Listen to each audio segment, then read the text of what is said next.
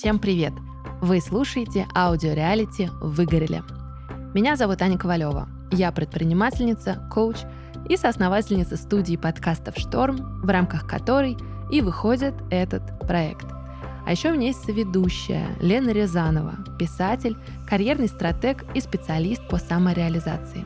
В нашем проекте есть три неизменных участника. Это Вера, Наташа и Виталий – и с нашей с Леной помощью они работают со своим профессиональным выгоранием, и вместе мы учимся распознавать у себя признаки выгорания и пытаемся разобраться, возможно ли справиться с выгоранием самостоятельно. В самом первом эпизоде мы познакомились со всеми тремя участниками поближе. Так мы узнали, что ребята работают в совершенно разных профессиональных областях. Виталий — топ-менеджер из мира бизнеса. Вера — творческий человек и графический дизайнер, а Наташа работает в крупной технологической компании в области коммуникаций. Несмотря на то, что у ребят довольно разный бэкграунд, истории профессионального выгорания всегда звучат немного похоже. Если вы пропустили предыдущий выпуск, я очень советую вам вернуться к нему и начать с него, потому что там вы не просто сможете поближе узнать наших участников — но, возможно, и услышите в этих историях себя. Ну а мы начинаем второй эпизод. Мы с вами в прошлый раз расстались на моменте домашнего задания, когда Лена попросила вас пройти опросник на выгорание MBI. И давайте мы сегодня обсудим, что же это за опросник, вообще, что это за тест, кто его придумал, и что можно понять, пройдя вот этот тест? Я посмотрела ваши результаты. Во-первых, спасибо всем огромное. И все сделали двойную работу. У нас мега-мега крутые ребята. Все посмотрели свои результаты на сейчас, и все посчитали результаты в такой самой сильной точке выгорания. У нас есть два результата. У нас сегодня больше, чем один. И мы сейчас все разберем. Я хочу рассказать, что это такое, что мы измеряли. И самое главное, на какие три компонента выгорание раскладывается. Итак, есть такая теория выгорания. Она сейчас является самой основной. Она называется многофакторная теория выгорания. Разработали ее два не побоюсь этого слова, великих и известнейших специалиста Кристина Маслоч и Сьюзан Джексон. Еще в 70-е годы они начали над ней работать. И вот тот опросник, который вы проходили, MBI, его очень легко найти. Он прекрасно адаптирован на очень много языков, на русский в том числе. Он адаптирован профессионалами. И те наши слушатели, которые захотят сделать то же самое, что и вы, они очень легко могут это сделать. А мы оставим ссылочку в описании к этому эпизоду, и все наши слушатели смогут пройти. В этом опроснике как раз и разбираются три компонента, три компонента, из чего состоит выгорание. Почему нам это важно знать? Почему нельзя было просто начать работать с вашими ощущениями и так далее? Почему я решила, нам обязательно нужно сделать этот опросник? Потому что коварство выгорания в том, что мы его не знаем в лицо. Мы не знаем, а что это такое, оно в каких обличиях приходит, оно как может выглядеть и как может ощущаться. Кто-то слышал одно, кто-то слышал другое. Знаете, как слепые, которые каждый описывает свою часть слона, и вот у нас не возникает общей картинки. И вот в этом опроснике как раз все три главные компонента есть. В этом его огромное-огромное преимущество. Три компонента — это три категории, по которым вы считали свои результаты. Сейчас я их назову, а потом мы будем их разбирать по очереди. Первая категория — это эмоциональное истощение — Вторая категория — это деперсонализация или цинизм. Часто ее еще называют цинизмом. А третья категория — это неэффективность. Или по-научному в переводе она называется редукция личных достижений. Разбираем все по очереди, и я вам дам возможность каждому прокомментировать, что это такое. И я записала ваши результаты, мы сможем посмотреть, насколько они тревожны, так скажем. Итак, Первая шкала, первая категория — это шкала эмоционального истощения. Она измеряет то, насколько вы перерасходовали ресурсы и насколько вы вымотаны сейчас, насколько вам сложно эмоционально, насколько вы... Вот знаете, есть у меня такой любимый анекдот. Человек пришел сдать новогодние игрушки, ему говорят, а что с ними такое? Они сломались? Нет. А что, треснули? Нет. А что не так? Он говорит, они не радуют. Вот эмоциональное истощение — это состояние, когда игрушки не радуют. То, что вчера еще могло нравиться, ну окей, не вчера, пусть, скажем, месяц назад, или когда вы начинали эту работу, то, что могло нравиться и казалось интересным, то, что, может быть, даже зажигало глаза, сейчас не зажигает, потому что нет энергии, нет сил этому порадоваться.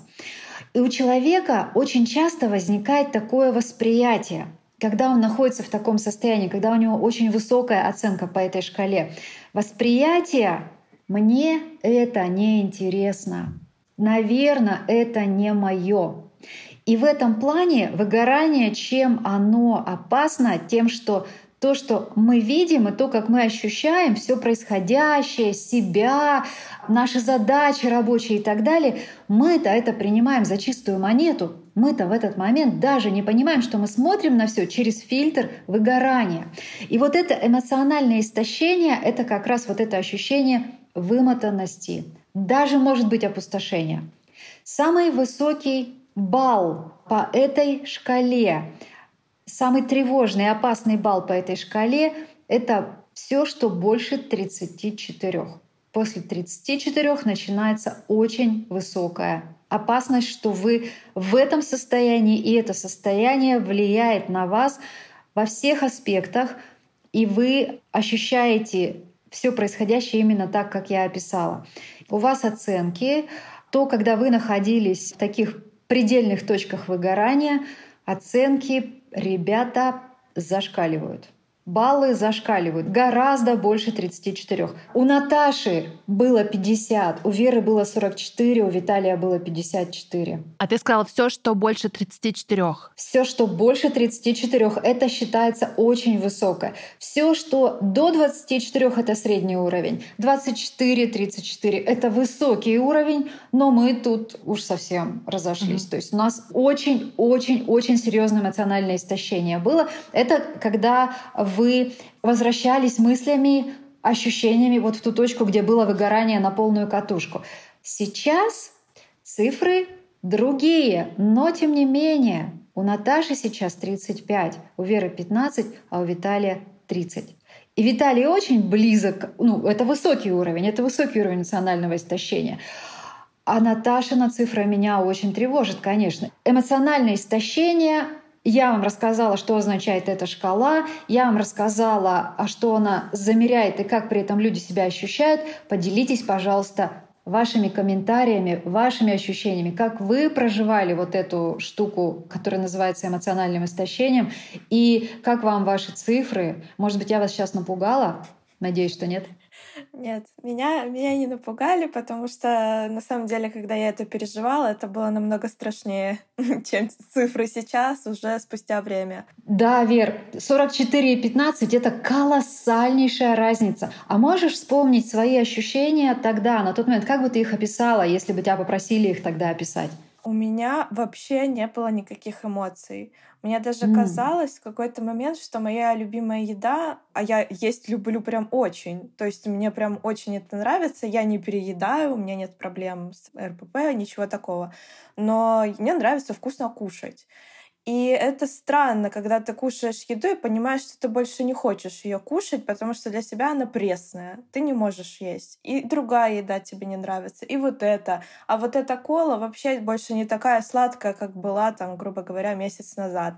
И хочется просто лежать, и кажется, что вот это состояние, ты как спишь, но только с открытыми глазами. Но ты даже и снов не видишь. То есть ты просто какой-то вот такой вот непонятный непонятный, вообще исчезающий человек. Мне было очень тяжело, было очень плохо, и 44 — это, наверное, да, прям цифра, которая точно описывает мою шкалу тревожности. Mm-hmm. Это было очень сложно для меня. Я вспомнила сейчас, когда ты сказала, у меня тоже было ощущение, что притупились все чувства, особенно чувство радости. Я вообще забыла, что такое чувство радости. Его просто не было как будто бы в гамме в этой больше. Все стало каким-то совершенно другим. Мне еще говорили, я же переехала в Англию, мне говорили, о, Англия. Я говорю, ну и что? Англия. Ну вот так вот. То есть, ну, ага. не, у меня не было ощущения, что вау, вау, класс нет, у меня было ощущение, боже, я хочу спать. Я хочу спать и больше ничего не хочу. Да. Спасибо тебе, что ты поделилась. Наташ, поделишься? Конечно. Меня, наверное, цифры не испугали, они просто отобразили ну, подчеркнули, наверное, то, что для меня всегда важно, что я чувствую правильно. У меня есть такая особенность, что я не всегда доверяю своим ощущениям.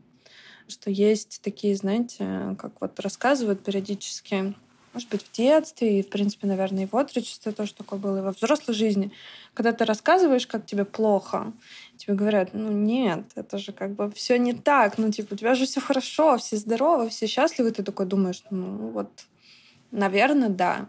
И периодически после, вот, наверное, всех таких кейсов у меня есть такая особенность, что я не всегда доверяю своим чувствам. И поэтому для меня эти цифры, они скорее просто как отображение того, что я все чувствую верно, и надо прислушиваться в первую очередь к себе, а не то, что кто-то как-то тебя оценил, с чем-то сравнил и так далее. А если говорить про ощущения в этот момент, у меня было огромное-огромное мероприятие в субботу, и это было мое первое офлайн мероприятие, вообще, в принципе, которое непосредственно я организовывала. И казалось бы, что типа ты сделал, круто получила крутые отзывы, много. Но почему-то именно после этого у меня произошел прям жесткий откат и отходняк, наверное, назовем это так. И в частности, потому что просто мне даже не сказали спасибо. И своего спасибо мне оказалось недостаточно. Первая цифра по ощущениям для меня похожа на веренное описание, когда я чувствовала себя овощем когда у тебя нет вообще эмоционального спектра, и что бы у тебя ни происходило, хорошее или плохое, тебе все равно. Ты не можешь радоваться в этот момент, но ты не можешь сильно грустить. Тебе просто ровно все равно или как-то стабильно ну, плохо. Но для меня, наверное, то состояние описывается именно таким. Просто лежать, затихариться, спрятаться в угол, подкопить сил и то, что как бы меня ничего не радует. Нелюбимые близкие люди, не любимый, не знаю, радостный крестник, который показывает мне новые игрушки. Вот ничего такого. И просто, типа, переждать. Угу, спасибо, Виталий. Да, вообще на самом деле вот история с э, эмоциями и чувствами, она такая для меня непростая. Я почему-то, ну не почему-то, не умею с этой штукой работать. Вот, то есть логика, да, там какие-то аргументы, да, чувства, эмоции хуже. Ну, я понимаю, что эмоции – это то, что направлено вовне, а чувство – это то, что внутри нас находится. И вот очень близко к моей ситуации вот слова Наташи по поводу овощей. То есть я в определенный момент как бы понял, что я ну, вот действительно не могу испытывать ни радость, ни какую-то печаль. Я это связывал на самом деле со своими практиками. Вот я достаточно давно стою на гвоздях, там подолгу, по полчаса, и эта техника, она ну, эмоциональность действительно немножко снижает. То есть такой амплитуды нету, ни супер веселости, ни супер грусти. Я почему-то в эту сторону думал, что все-таки это побочный, ну, а может быть не побочный, а может быть положительный эффект от этой техники. Ну, что я действительно вот ровный. Не весел и не грустен. Ну, такой ноль. Сто процентов можно вот, вот это состояние действительно овоща выделить. Mm-hmm. Неприятно. То есть оно вроде бы тебя и не сильно это задевает, ты же не плачешь но ты не радуешься, и закрадываются такие мысли, а неужели так будет всегда? То есть ты теперь не сможешь ни порадоваться, ни погрустить. Вот такой какой-то где-то между каких-то двух сущностей. Еще mm-hmm. Момент, ну, касательно ментальной составляющей. Вот сейчас, когда Лена нам зачитала вот этот блок эмоциональный, я почему-то ну, так не догадывался о том, что это именно эмоции, потому что я всегда супер спокоен. Люди, которые там со мной знакомы, никогда меня не видели там ни в гневе, ни в истерике, или в каком-то таком состоянии, да, все все время говорят, ты супер спокойный, то есть все остается внутри меня, я даже почему-то не расшифровал, что там больше эмоций, я подразумевал, что там больше каких-то ментальных вещей, перегруза, ну, вот того, что не нравится, что все-таки это, ну, может быть, не столько с эмоциональной, сколько с ментальной частью связано. И одна из таких особенностей, я вообще ну, очень позитивный человек, да, оптимистичный. И крайне редко я зацикливаюсь на каких-то негативных мыслях. Вот. А в этот период у меня прям, ну, выйдешь куда-то там на балкон, подышать, посмотреть. Сразу там с утра прилетает мысль про работу, про собственника, про как там все плохо. И то есть я начал замечать прямо за дня в день один и тот же сценарий. Хотя раньше такого, в принципе, никогда не было. Вот я очень легко там с негатива перескакивал на позитив, забывал, и все было хорошо. Здесь же меня постоянно долбили вот такие негативные мысли. Да, да, спасибо, спасибо, что ты поделился. Переходим ко второй категории, которая называется деперсонализация, или часто ее тоже называют цинизм. Мне больше нравится цинизм, потому что слово цинизм лучше отражает то, что мы здесь замеряем. Что это такое? Изначально самые первые исследования выгорания были проведены для профессионалов, которые работали в системе человек-человек. То есть это помогающие профессии, это психологи, социальные работники, врачи и так далее.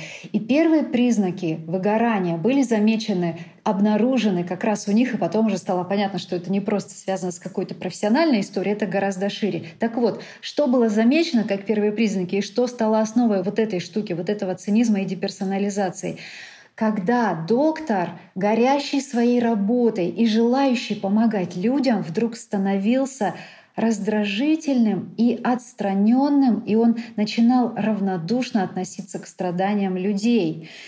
И психологи, которые изучали это, которые наблюдали это сначала, они никак не могли понять, а что же произошло. И потом они стали наблюдать, что как будто бы какой-то паттерн, какая-то происходит не случайность в этом, что люди, если они накапливают, накапливают и накапливают усталость, становятся отстраненными, раздражительными, равнодушными. Они говорят о том, что их не просто не радуют, их бесят другие люди, коллеги, с которыми они работают, клиенты, с которыми они работают. И вот этот цинизм, то есть они становятся другими по отношению к ним. И я никогда не связывала это с признаками выгорания. И до того, как я сейчас попрошу вас прокомментировать, я хочу сказать, что для меня это всегда первый признак перерасхода ресурсов и выгорания. И я очень хорошо помню, как я однажды подумала. И потом я думала это не однажды, а практически каждый день. Когда у меня уже было в полном расцвете выгорания, если можно слово «расцвет» сюда применить, я думала, как же я не хочу всего этого, как же я не хочу этих встреч. Я просто не хочу. Пожалуйста, не нужно ко мне приходить. Давайте будем все отменять. Я радовалась каждой отмене, каждой. Это несовместимо с моей профессией. Я работаю с людьми. Я радовалась каждый раз, когда встреч не происходило. На тот момент я не воспринимала это как признак выгорания, я не была знакома с этой многофакторной теорией. Я подумала то, что подумал бы любой нормальный профессионал. И то, что чаще всего любой нормальный профессионал думает.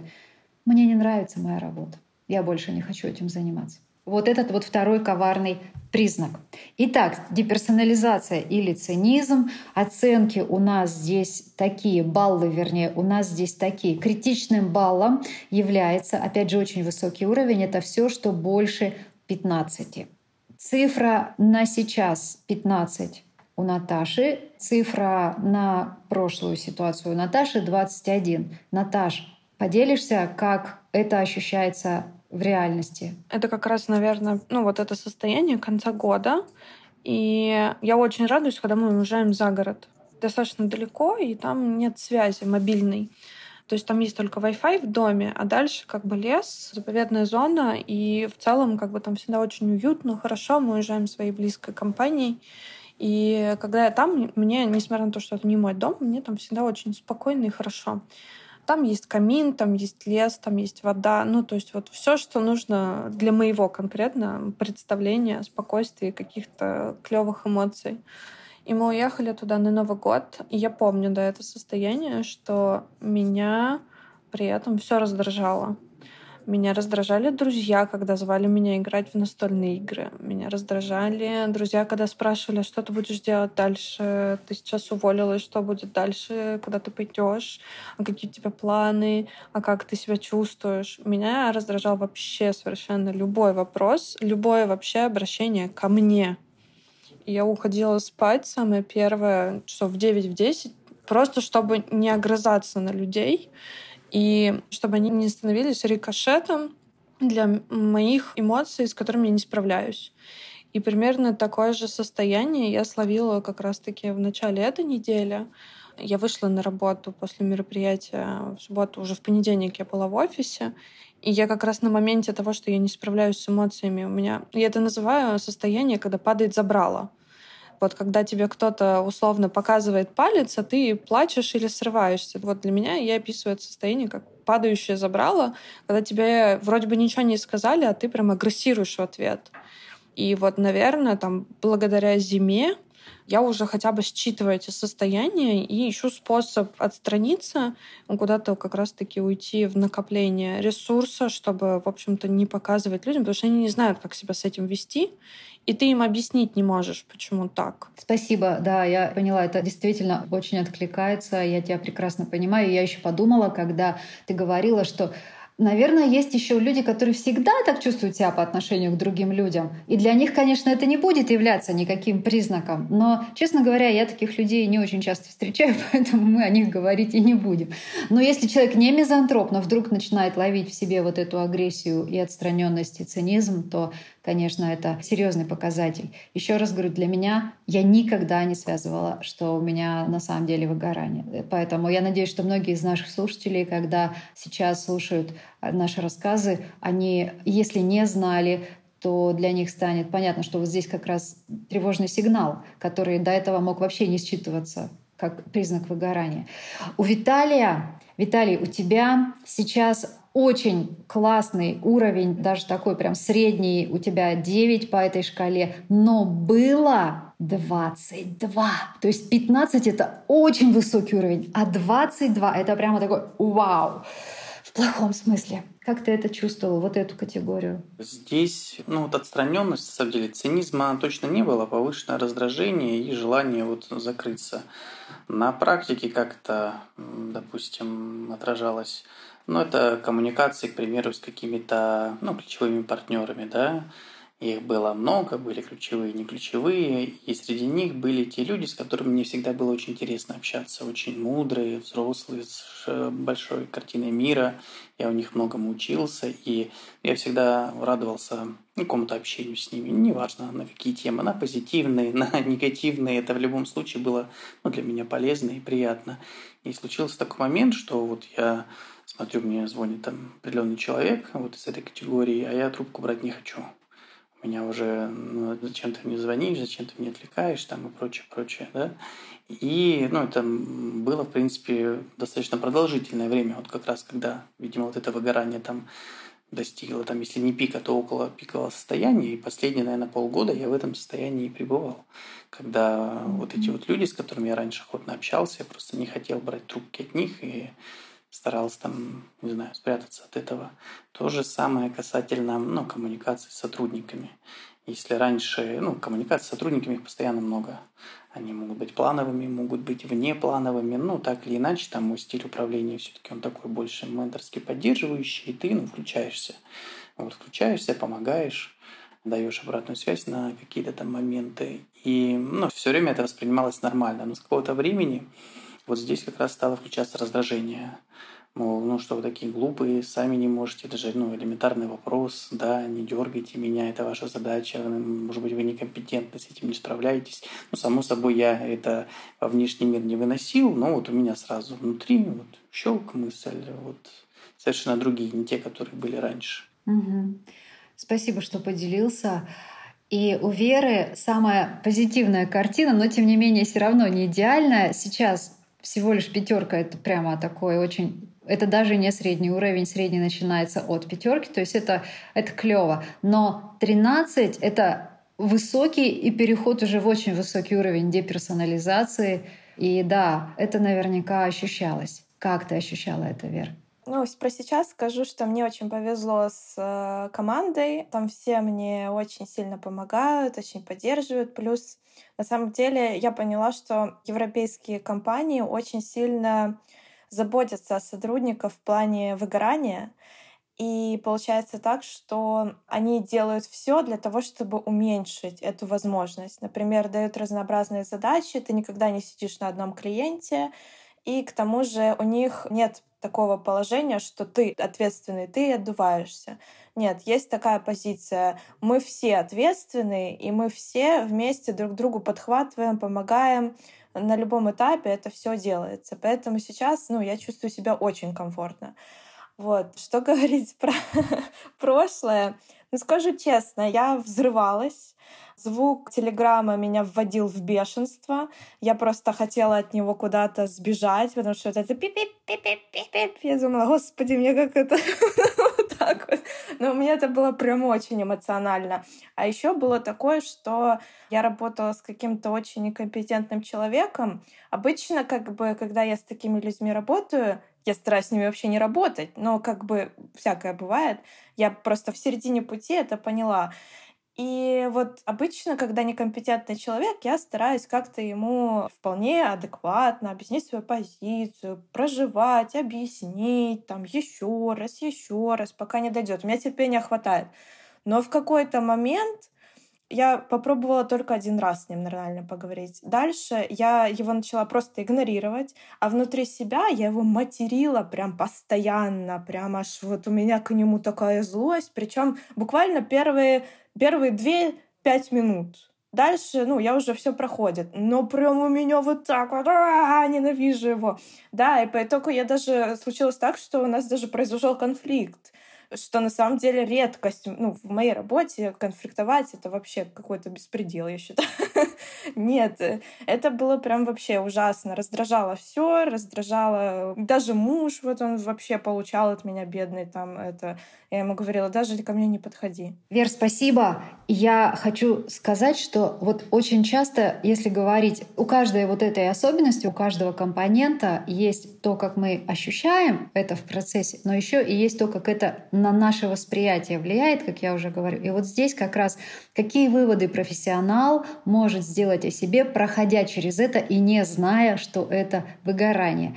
Я в практике встречала разные выводы. Например, я вообще не способна или не способен работать с людьми. Или на самом деле я плохой менеджер. Или на самом деле я конфликтный, агрессивный человек. Просто вот до этого не замечали, не замечала сама, не замечали другие, а теперь-то я уже это про себя знаю. То есть у человека перезаписывается его понимание самого себя. И когда, Вера, ты сказала, что как будто в тебе другая личность какая-то была, которая до этого вроде как была под контролем, или ты, может быть, даже ее не замечал, тут она выходит такая на первый план, и это очень близко к действительности, потому что в выгорании происходит одна важная штука, и она вот в этом аспекте и в предыдущем аспекте тоже очень сильно проявляется, а в следующем так вообще на полную катушку. В выгорании происходит такая важная штука. Когда ресурсы у нас заканчиваются, когда уровень энергии у нас очень низкий, мы начинаем реагировать по-другому на происходящее, мы начинаем видеть все по-другому. Мы начинаем даже по-другому видеть нашу предысторию, мы начинаем по-другому видеть себя, мы начинаем с другими ощущениями смотреть в будущее, смотреть на возможности, и в случае выгорания мы не возможности видим, а больше угрозы и проблемы. А в случае, когда мы в полноте заряда, мы уже другим взглядом на это смотрим. И вот как будто бы два разных человека внутри одного человека просто зависит это от состояния и от количества энергии. Третья категория, которую мы измеряли, это категория, которая называется неэффективность или редукция достижений. И здесь это ощущение, которое даже может для многих быть не ощущением, а осознаванием, то есть уверенностью. То есть это уже опять же какой-то вывод и ментальный процесс, а не просто эмоциональный. Так вот, это ощущение, что ты не способен на хороший результат, это снижение чувства собственной компетентности и продуктивности, и это обострение синдрома самозванца как результат всего этого. То есть это когда мы понимаем, что на самом деле мы не такие уж и крутые, не на так уж многое мы и способны. И как восприятие здесь вот идет и обесценивание прошлых результатов. И человеку может показаться под этим соусом, что все, что было раньше, да на самом деле, ну просто повезло, может быть. Как-то сложились обстоятельства, задачи, может быть, были несложные, экономика была в мире получше. Как-то вот так вот проскочил, получилось. Но на самом-то деле я-то знаю, что я на самом деле не такой крутой человек. Просто вот тогда так показалось. То есть вот это чувство, огромное важное чувство для профессионала, чувство уверенности, чувство профессиональной опоры, чувство компетентности может разлететься в клочья, и человек, что самое опасное, может принять это ощущение за правду. Он может действительно так о себе думать. Смотрим на ваши результаты. Здесь зона, такая красная опасная зона, зона, когда это уже очень высоко и тревожно, это все, что меньше 22. Вот именно меньше 22. И в точках выгорания, ребята, вы были ого-го, как внутри этой зоны. У Наташи было 18, Вера была на границе, было 24, но это, это очень близко. А у Виталия было аж 16, то есть еще глубже была яма ощущение собственной неэффективности и некомпетентности. Сейчас у всех намного лучше картина, и я просто возрадовалась, прочитав эти цифры. Сейчас у вас около 30 у всех, у некоторых даже выше. И я подумала, как здорово, как здорово, что вы из этого ощущения выбрались. Но я уверена, что внутри, когда это происходило, было не весело, потому что это обычно очень много сомнений вызывает в себе. Как для вас это было? Кто сейчас начнет? Кто готов начать? Давайте я. Давай, Вера. Потому что тема этой недели произошла, это вот синдром самозванца который я словила. Почему я его, собственно, словила? Потому что я ошиблась, грубо говоря, на работе. Мне не совсем четко пояснили задачу, но в целом я была больше виновата, и я неправильно ее э, сделала. То есть потратила на это более пяти часов, и оказалось, что зря. И мой тимлист сказал, все нормально, окей, сделаем там через пару дней. Это вообще не важно, не парься. А для меня это, это ничего не значит, это пустой звук. Как это не париться? Я должна сделать. Я должна сделать лучше, должна сделать круче. У меня не должно быть ситуации, при котором задача переносится. Все должно быть сделано в срок, круто, классно и супер. Ну, то есть супер не должно быть таких ситуаций. И мне в какой-то момент начала закрадываться идея в голову, что, по-моему, я что-то это не подхожу по уровню. Наверное, я недостойна, недостаточно хороша. Что-то куда-то меня там мозг начал заносить так, что я даже помню, что я в выходные, я вот сижу, у меня компьютер рабочий, я сижу такая, господи, сделать, может, сейчас сделать задачу? Нет, нельзя, Вера, сделать, у тебя выходные, ты должна отдыхать нет, нет, ну надо же сделать. Тим Лид сказал, нет, ну вот точно, наверное, надо сделать. Я чуть-чуть, я посмотрю, там может быть немножко. Это было просто пытка для меня. Я просто выхожу на улицу, иду в магазин и думаю, так, а как быстрее сделать этот процесс? А вот этот, так, как это, как вот это, а что они подумают? А вдруг меня уволят? Потом выхожу, вот пик случился, я выхожу в торговый центр и встречаю своего босса с женой. И я в какой-то момент просто застыла. Я просто ничего не могу сказать, потому что мне кажется, что он знает, он знает, он видит меня голую, вот всю такую, в плане, что я совершила ошибку, и вот сейчас он с женой шел и точно обсуждал мое увольнение. Вот настолько у меня мозг просто куда-то туда это завел меня. Тогда у меня, я не скажу, что был какой-то комплекс самозванца, потому что у меня просто не было никаких ощущений. То есть у меня не было рефлексии, у меня не было сил на эту рефлексию. Я просто помню, что я хотела это все закончить. Я была готова э, просто уйти с работы в уборщице. Вот настолько у меня вот эта планка упала. Сейчас в нормальном, как бы, когда мне уже полегче, у меня это случается, и меня это беспокоит я как бы сейчас себя уже держу в руках, уже нормально, уже мозг куда-то не улетает, но как бы меня беспокоит, что вот настолько, настолько у меня это все куда-то не туда уходит иногда. Я думаю, что это происходит потому, что ты прошла через такой сильный спад, и, естественно, это все остаточные явления, которые тебя сейчас догоняют в точках, когда ты максимально уязвима. А для профессионала точки максимальной уязвимости — это там, где ему хочется сделать классный результат. Ты сейчас команде, которая тебе нравится, ты работаешь с задачами, которые ты хочешь сделать классные. И, конечно, вот оно раз и проявляется здесь, когда и чувства вернулись, и эмоции на месте, и все порядке. Я помню, когда ты говорила в самом начале, что ты сейчас вот выходишь в эту новую компанию и на работу, которая тебе нравится, и ты очень не хочешь, чтобы вот это выгорание, через которое ты прошла, как-то повлияли на то, что будет с тобой сейчас в этой компании происходить. И, Вера, я хочу тебе сказать, ты невероятно крутая, потому что ты не просто проходишь через какие-то вот эти эмоции, через ощущения самозванца и так далее, ты это еще и наблюдаешь. Это мощнейший навык. Мы о нем еще будем говорить, потому что это один из самых важных навыков для того, чтобы постоянно не повторять один и тот же паттерн выгорания. Вот эту способность заметить, понять, отрефлексировать. И как ты говоришь, ты позвонила своему психологу, и вы это проработали сразу же, да. не затягивая, не уходя в какую-то долгую нисходящую спираль. Да, потрясающе. Спасибо, что ты поделилась. Кто следующий готов поделиться, Виталий или Наташа? Давайте я поделюсь. Давай. Неэффективность, обесценивание, некомпетентность.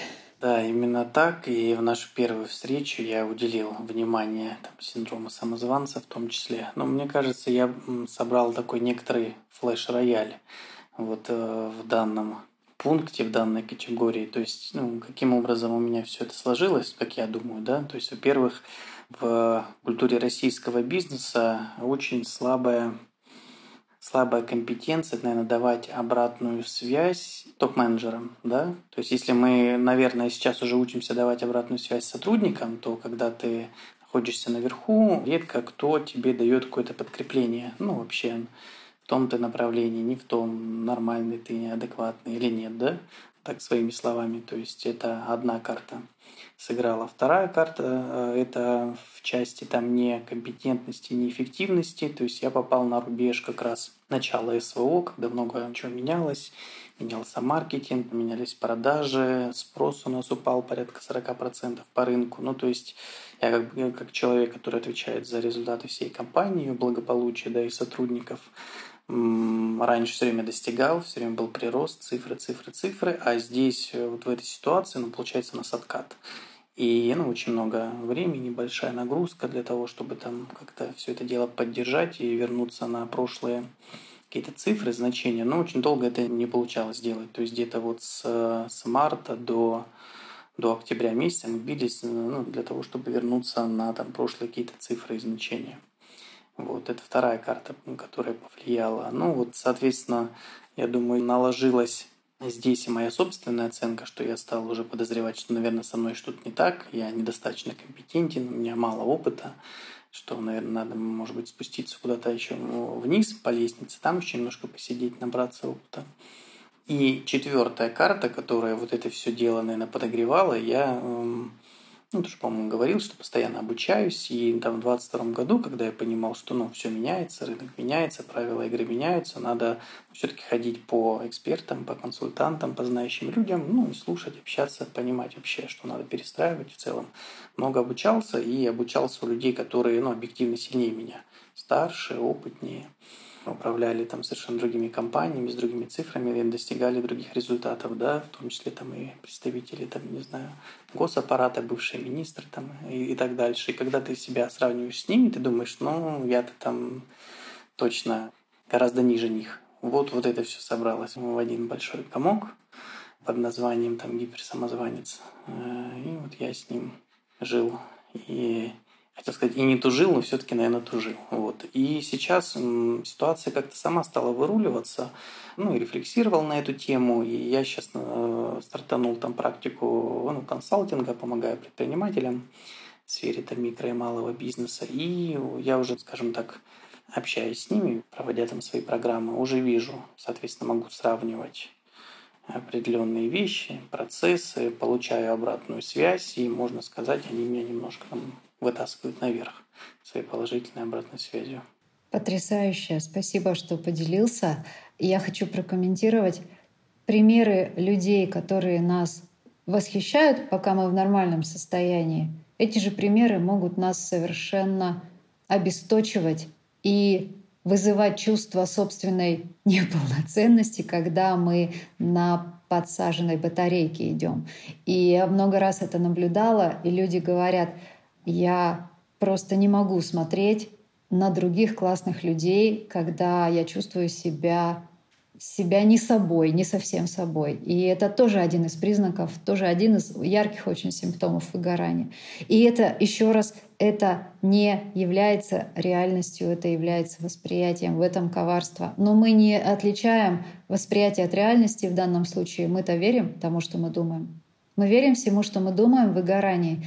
И профессионал, находясь в этой точке, делает о себе такие катастрофические выводы, что размышляя о будущем, размышляя о каких-то возможностях, он оценивает эти возможности через себя нынешнего, через то, как он себя видит, и, соответственно, говорит, ну, да нет, чего замахиваться, чего ставить такие высокие цели, куда я, да кто я, да кто сказал, что у меня получится. Вот это все, вот этот весь внутренний диалог связан с тем, как мы себя начинаем воспринимать. Ох, невеселые истории. Точно жил и тужил. Наташа, поделись, пожалуйста.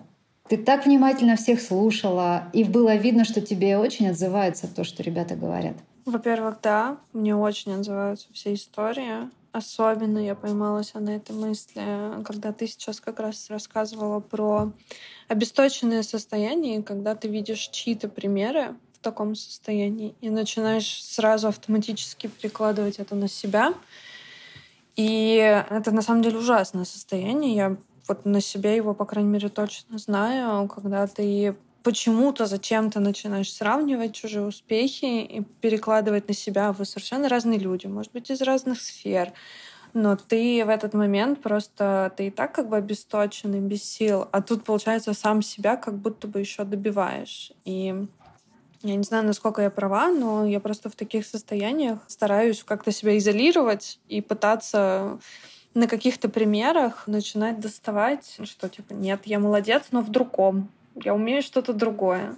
Это не всегда легко, но для меня, например, работает история только с тем, что я не знаю тоже, насколько это правильно, мне кажется, не совсем, но я могу себя доставать из этого состояния только когда у меня есть какие-то примеры достижений. Заполненные, э, выполненные работы, которые я горжусь.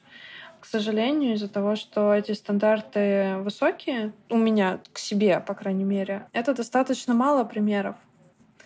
И они поэтому не дают тебе вот этой постоянной какой-то почвы, твердой, твердого основания для того, чтобы чаще верить, что ты молодец, а не самозванец. А еще из-за этого же, например, я часто скатываюсь в это состояние обратно, потому что, например, меня никогда не звали, например, на работу с HeadHunter. Ну или вот из каких-то там профессиональных сообществ. У меня как-то так все складывалось всегда само, либо по, по знакомству, либо отклика какого-то. И, соответственно, мне это не давало профессиональной почвы того, что я достойна каких-то предложений. Ну, типа, это вот находится какой-то отклик того, что ты заслужила, ты молодец, мы тебя нашли, мы тебя, вот, не знаю, ценим. И вот это вот всегда меня возвращало на позицию, ну, попало случайно. Случайно по знакомству, так получилось, мне повезло, все что угодно. И очень, на самом деле, жалко, поэтому я вот этими достижениями как раз-таки пытаюсь каждый раз себя достать из этой такой лужицы, что нет, я могу, я умею, у меня это получается, здесь я попробовала с нуля. Но это всегда какой-то такой прям некий труд, который, если у тебя нет сил, он тоже отнимает все силы. Но ты просто невероятная молодец, что ты все же это делаешь.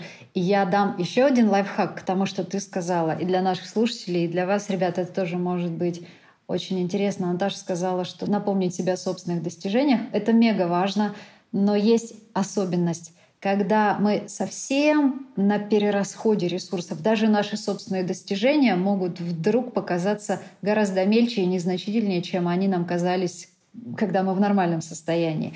Так вот, есть второй способ вернуть себе ощущение нормальности и не сравнивать себя так катастрофически с теми, кто нам нравится и кем мы восхищаемся.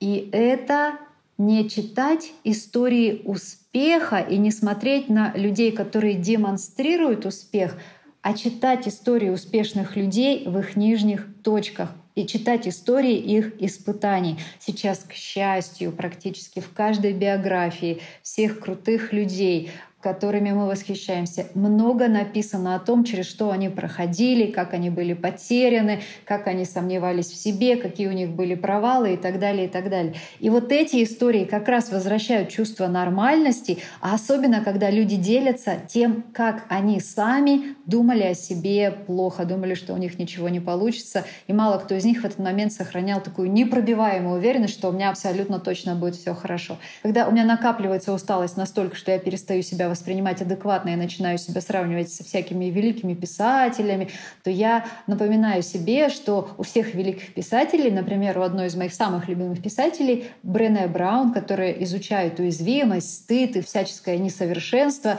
и всяческий перфекционизм, она очень честно рассказывает про то, какие дурацкие ошибки она делает, как она катастрофически сомневается в себе, и как ей на многих отрезках жизни казалось, что у нее ничего не получится, и вообще ей все показалось, что она такая крутая. И вот если у нас это запасено, люди, это нас может очень взбодрить в нужный момент. Так что, Наташ, да, вот тебе второй лайфхак, и Спасибо. всем остальным тоже.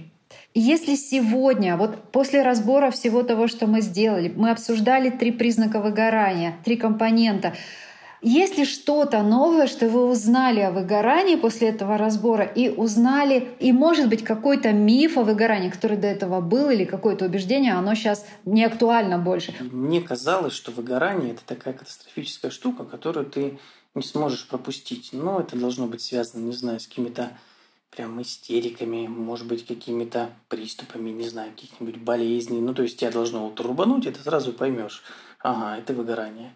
А на самом деле оно совсем не так. Это оно происходит настолько мягко, где-то на заднем плане, так легкой поступью, даже можно сказать, как будто тебя там какой-то паучок в паутинку легко начинает окутывать, окутывать потихоньку, и ты абсолютно не понимаешь, что происходит. Вот. И вот действительно происходит такая подмена, когда ты понимаешь, блин, но внешний мир как бы в порядке, а я все-таки не в порядке. Я не в порядке в этом моменте, через какое-то время думаешь, ага, я не в порядке еще в этом моменте, и в этом, ну, как бы все, спекся. Для меня, на самом деле, большим открытием стало как раз-таки на этой неделе, что в это состояние очень легко вернуться несмотря на то, что ты уже там был, несмотря на то, что ты знаешь эти все признаки, в него, блин, очень легко вернуться, если ты не учишься на этих ошибках, если ты не замечаешь того, что ты устаешь, того, что тебе нужна забота о себе, и в него иногда даже вернуться получается быстрее, нежели ты в него окунулся первый раз. Вот этот миф, который сейчас я понимаю, что это действительно был миф что это навсегда. Что если как только приходит выгорание в твою профессию, в твою работу, все, ты должен отказаться от работы, ну, от своей профессии, просто потому что больше ты никогда ничего не сможешь сделать. Самое интересное, что я это читала на каких-то сайтах, статьях, какие-то там даже были разборы о том, что действительно вот выгорание перечеркивает там все, нужно менять специализацию. Вот прям там рекомендация была такая, я думаю, какой кошмар, господи, куда меня, меня мир завел, что произошло, почему? Вот. Но когда я уже начала постепенно переживать и поняла, что это все байки, а сейчас я в этом как бы убедилась еще раз, что все это действительно какие-то сказки, и что можно вернуть себе ощущение какого-то контроля, ощущение радости, удовольствия от профессии, при этом не потеряв тот опыт, который ты как бы пережил. Лен, и по традиции мы в конце наших встреч всегда даем нашим участникам какие-то задания. Что же ждет нашу смелую тройку на этой неделе? На этой неделе нашу смелую тройку ждет задание, которое они, я больше чем уверена, никогда не ожидали получить в рамках нашего подкаста. Это задание, которое сначала их шокирует, но я надеюсь, оно будет для них очень интересным. Давай для наших слушателей сохраним интригу. Я обещаю, будет супер интересно. Лен, давай, может быть, мы резюмируем самое главное, сказанное в этом эпизоде. И вообще, знаешь, у меня был такой вопрос. Вот мы обсуждали шкалы, баллы, А это то, что наши слушатели могут посчитать для себя сами, или нужно для этого становиться участниками реалити? Вместе с опросником MBI очень четко дается все цифры расшифровки всех результатов. Они предельно простые. То, что делаем мы, мы чуть подробнее в них погружаемся и смотрим, как это на уровне ощущений. Все-таки в расшифровке опросников это очень сухие слова и не очень звучащие по-человечески. Иногда прямо такие формулировки, которых ты действительно, если ты это не прожил или даже прожил, ты не всегда можешь понять, а что там. Мы перевели с научного на человеческий. Я думаю, что нашим слушателям теперь, когда они пройдут сами этот опросник, они будут очень хорошо понимать, что там скрывается за каждой цифрой. Аня, ты знаешь, я сегодня когда ребята начали делиться тем, что они теперь знают о выгорании, что они не знали до, и какие мифы мы затронули, ты знаешь, я с трудом сдержалась от того, чтобы не начать прыгать до потолка. Потому что, как они правильно сказали, это происходит незаметно.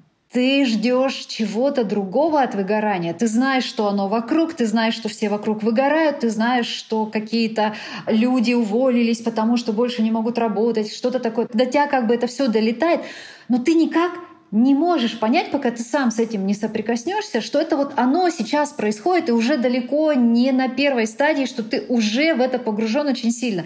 И вот когда ты не знаешь, что оказывается твоя раздраженность на других людей — это про это, что ты не знаешь, что твои приступы самозванца — это могут быть очень сильно про это, и то, что ты думаешь о себе плохо, перестаешь оценивать свои результаты хорошо, что, тебя, что ты прямо уменьшаешься, сравнивая себя с другими людьми, это все, все, все может быть быть про это. И теперь, когда мы про это знаем, они про это знают, я уже понимаю, что вот эти сигналы не будут вот так вот проходить в пустоту незамеченными.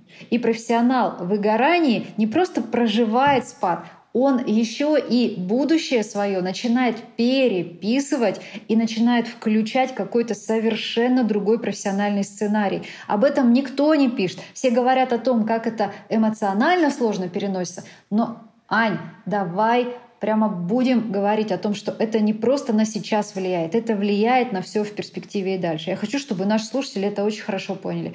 И последний мой комментарий.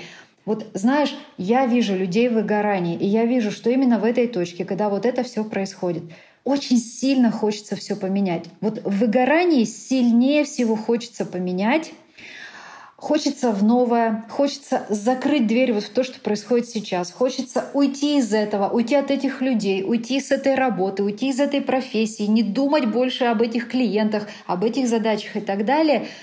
Но самая-то важная вещь, что в таком состоянии в новое нельзя таком состоянии в новое очень хочется, но нельзя. Нужно сначала разобраться с этим состоянием, потому что либо ты в новое пойдешь таким слабым, это все равно, что пойти в поход со сломанной ногой, либо ты в новое пойдешь более-менее на вдохновении, потому что это новое, но очень быстро повторишь ту же самую историю. Я большую часть сегодняшней записи провела в роли молчаливого слушателя.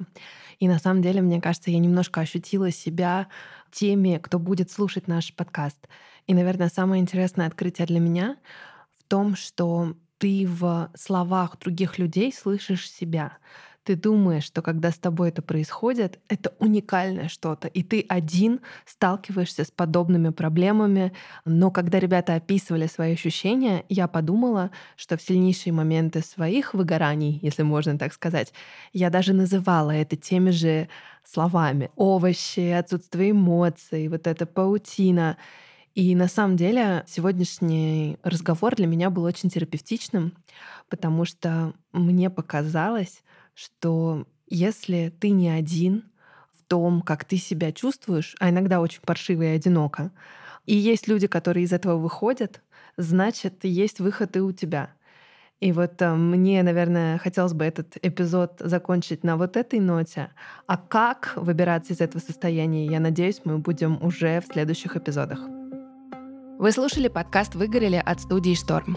Меня зовут Аня Ковалева, и со мной была моя сведущая Лен Рязанова. Если наш подкаст помог вам понять что-то новое про себя, обязательно дайте нам об этом знать, нам это правда очень важно слышать. Подписывайтесь, ставьте лайки, звездочки, пишите комментарии, отзывы, пишите с Леной нам в соцсетях и рассказывайте о нашем подкасте вашим друзьям. Наша цель — помочь справиться с выгоранием как можно большему количеству людей. И только с вашей помощью мы можем ее достичь. Ребята, спасибо, что были с нами. Встретимся через неделю.